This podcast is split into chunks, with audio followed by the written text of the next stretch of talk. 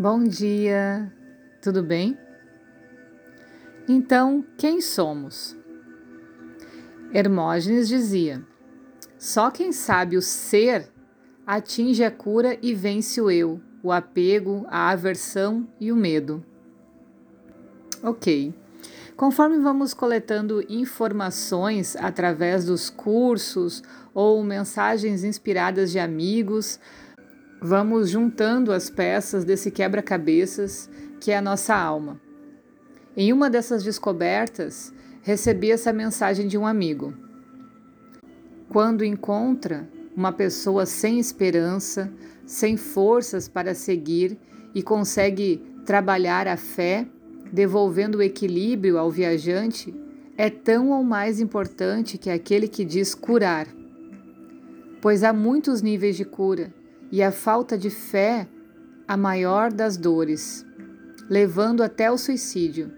Só a fé nos faz suportar as dificuldades do caminho, que às vezes são tão artroses. Bom, missão é uma coisa, profissão é outra. As coisas da espiritualidade podem se desvirtuar e virar comércio. Ninguém evolui enganando. Às vezes você não consegue controlar o que esperam de você, e às vezes, a título de ser bom, deixamos que os outros decidam o que é certo por nós.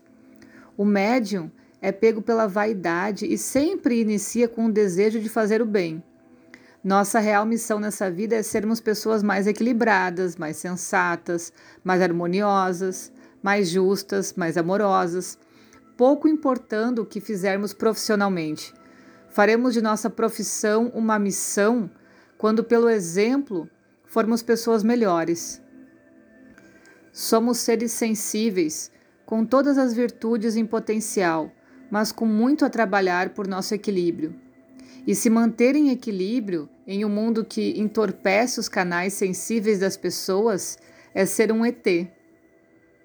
É por isso que eu penso que a paz nasce da união da verdade com a fé. Questionar seus processos, se perder no que é inconsciente, luz ou sombra, é normal.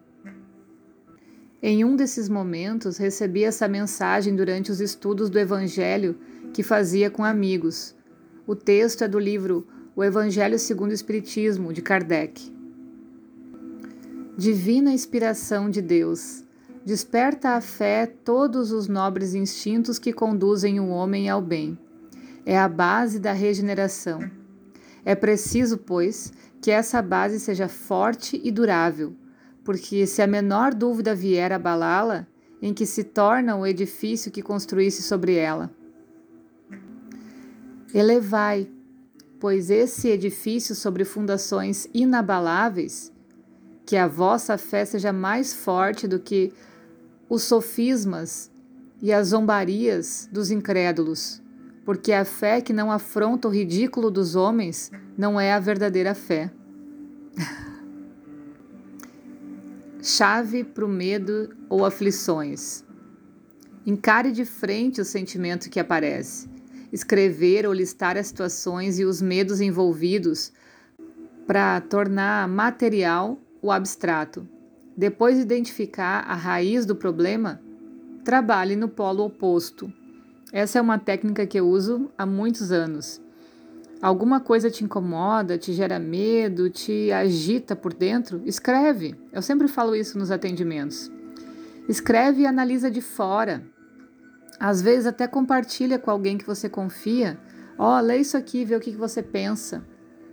E aí a gente começa a tornar aquela coisa que está na nossa cabeça, aquele abstrato, em palavras, em algo concreto, material. E aí a gente pode entender melhor sobre aquilo, ver se aquilo faz sentido ou não, e aí abandonar. David Frawley diz assim: temos que aprender a renunciar aos nossos problemas. Fazendo isso, eles não poderão aderir a nós. Nossos problemas pessoais são apenas manifestações do eu. É o ego pedindo ajuda, né? Algo que a gente não cuidou quando estava no campo das emoções, do pensamento, às vezes vem para o corpo. mas não assuma aquilo como algo seu. Aproveite que aquilo se manifestou para tratar de uma forma desapegada. O Sutra Avantasaka diz assim: a brecha da insegurança é onde corta o fio da espada. No momento que você vacilar na tua fé, é onde essa energia pesada, essa sombra, entra no pensamento e entra nas emoções. E aí fica difícil. A gente tem o dever de pesquisar, de aprofundar nos estudos para que não corramos o risco de cair no mal entendido do misticismo ocidental, que esteve muitas vezes associado de maneira totalmente errônea com coisas vagas, misteriosas e não científicas. Então, às vezes, a gente pensa em algo milagroso, em alguém que pode nos ajudar, né? mesmo que seja um terapeuta. Mas eu acredito que um bom papel de terapeuta é aquele que dá ferramentas para a pessoa se desenvolver e não que resolve o problema por ela, né? Porque acima de tudo a gente precisa acreditar naquela pessoa que está ali, que ela é capaz, que ela consegue e que a gente só está fazendo o papel de alcançar uma ferramenta. Ó, oh, é por aqui, usa essa ferramenta. Pode ser mais fácil. Mas se a pessoa vai usar ou não, cabe a ela, não cabe a nós. Helena Blavatsky dizia: a vontade cria, pois a vontade em movimento é força e a força produz matéria. Quando a gente tem vontade, a gente pode criar qualquer coisa.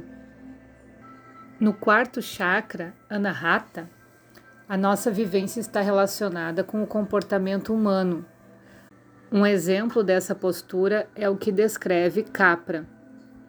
A evolução não é mais considerada como uma luta competitiva pela existência, mas, em vez disso, é concebida como uma dança cooperativa, na qual a criatividade e a constante emergência da novidade são as forças propulsoras. E com a nova ênfase na complexidade, nas redes e nos padrões de organização, uma ciência das qualidades está lentamente vindo à tona. Esse exercício mental de traçar a própria linha do tempo, que a gente falou nos áudios anteriores, ajuda no processo do observador. Quanto mais você visualiza essa linha, menos se envolve emocionalmente com os processos e começa a traçar planos, objetivos claros, racional, fogo, né, para sua vida. É preciso vontade para ver além do que os olhos nos mostram. Por exemplo, nas regiões de vibrações inferiores dos chakras 1, 2 e 3, relacionadas às nossas formas ancestrais de vida, estão concentradas nossas sombras, os pensamentos autodestrutivos, emoções e sentimentos carregados de medo e pavor. Essas forças são mais conhecidas para nós, pois estamos com elas há mais tempo. Porém, são elas que te mantêm para baixo, grudado no eixo da terra. Todas as memórias de luta, de perigo que a gente tem são da nossa ancestralidade. Não dê ouvidos a essas energias, por mais familiares que pareçam ser, se desprenda e tenha coragem de seguir em frente para o novo. Se for passivo a essas energias, se submeter-se aos seus comandos, não será capaz de progredir. É vital que saia desse universo conhecido, por isso confortável, e se instale em um novo mundo, pois só desse lugar conseguirá educar as suas energias inferiores. Não é possível lutar enquanto estiver no mesmo lugar que elas. Saia, aprenda, se estabeleça e então volte para libertá-las. A tarefa é aprender, colocar a mente a serviço do coração, mas não de forma romântica, e sim quando o peito tem força para te puxar em direção do divino. Motivação, alegria, vitalidade. Quando esses dois estiverem andando no mesmo sentido, concentrados no Deus que existe em você, aí sim você encontrou sua nova morada. Ou seja, unindo a mente e o coração.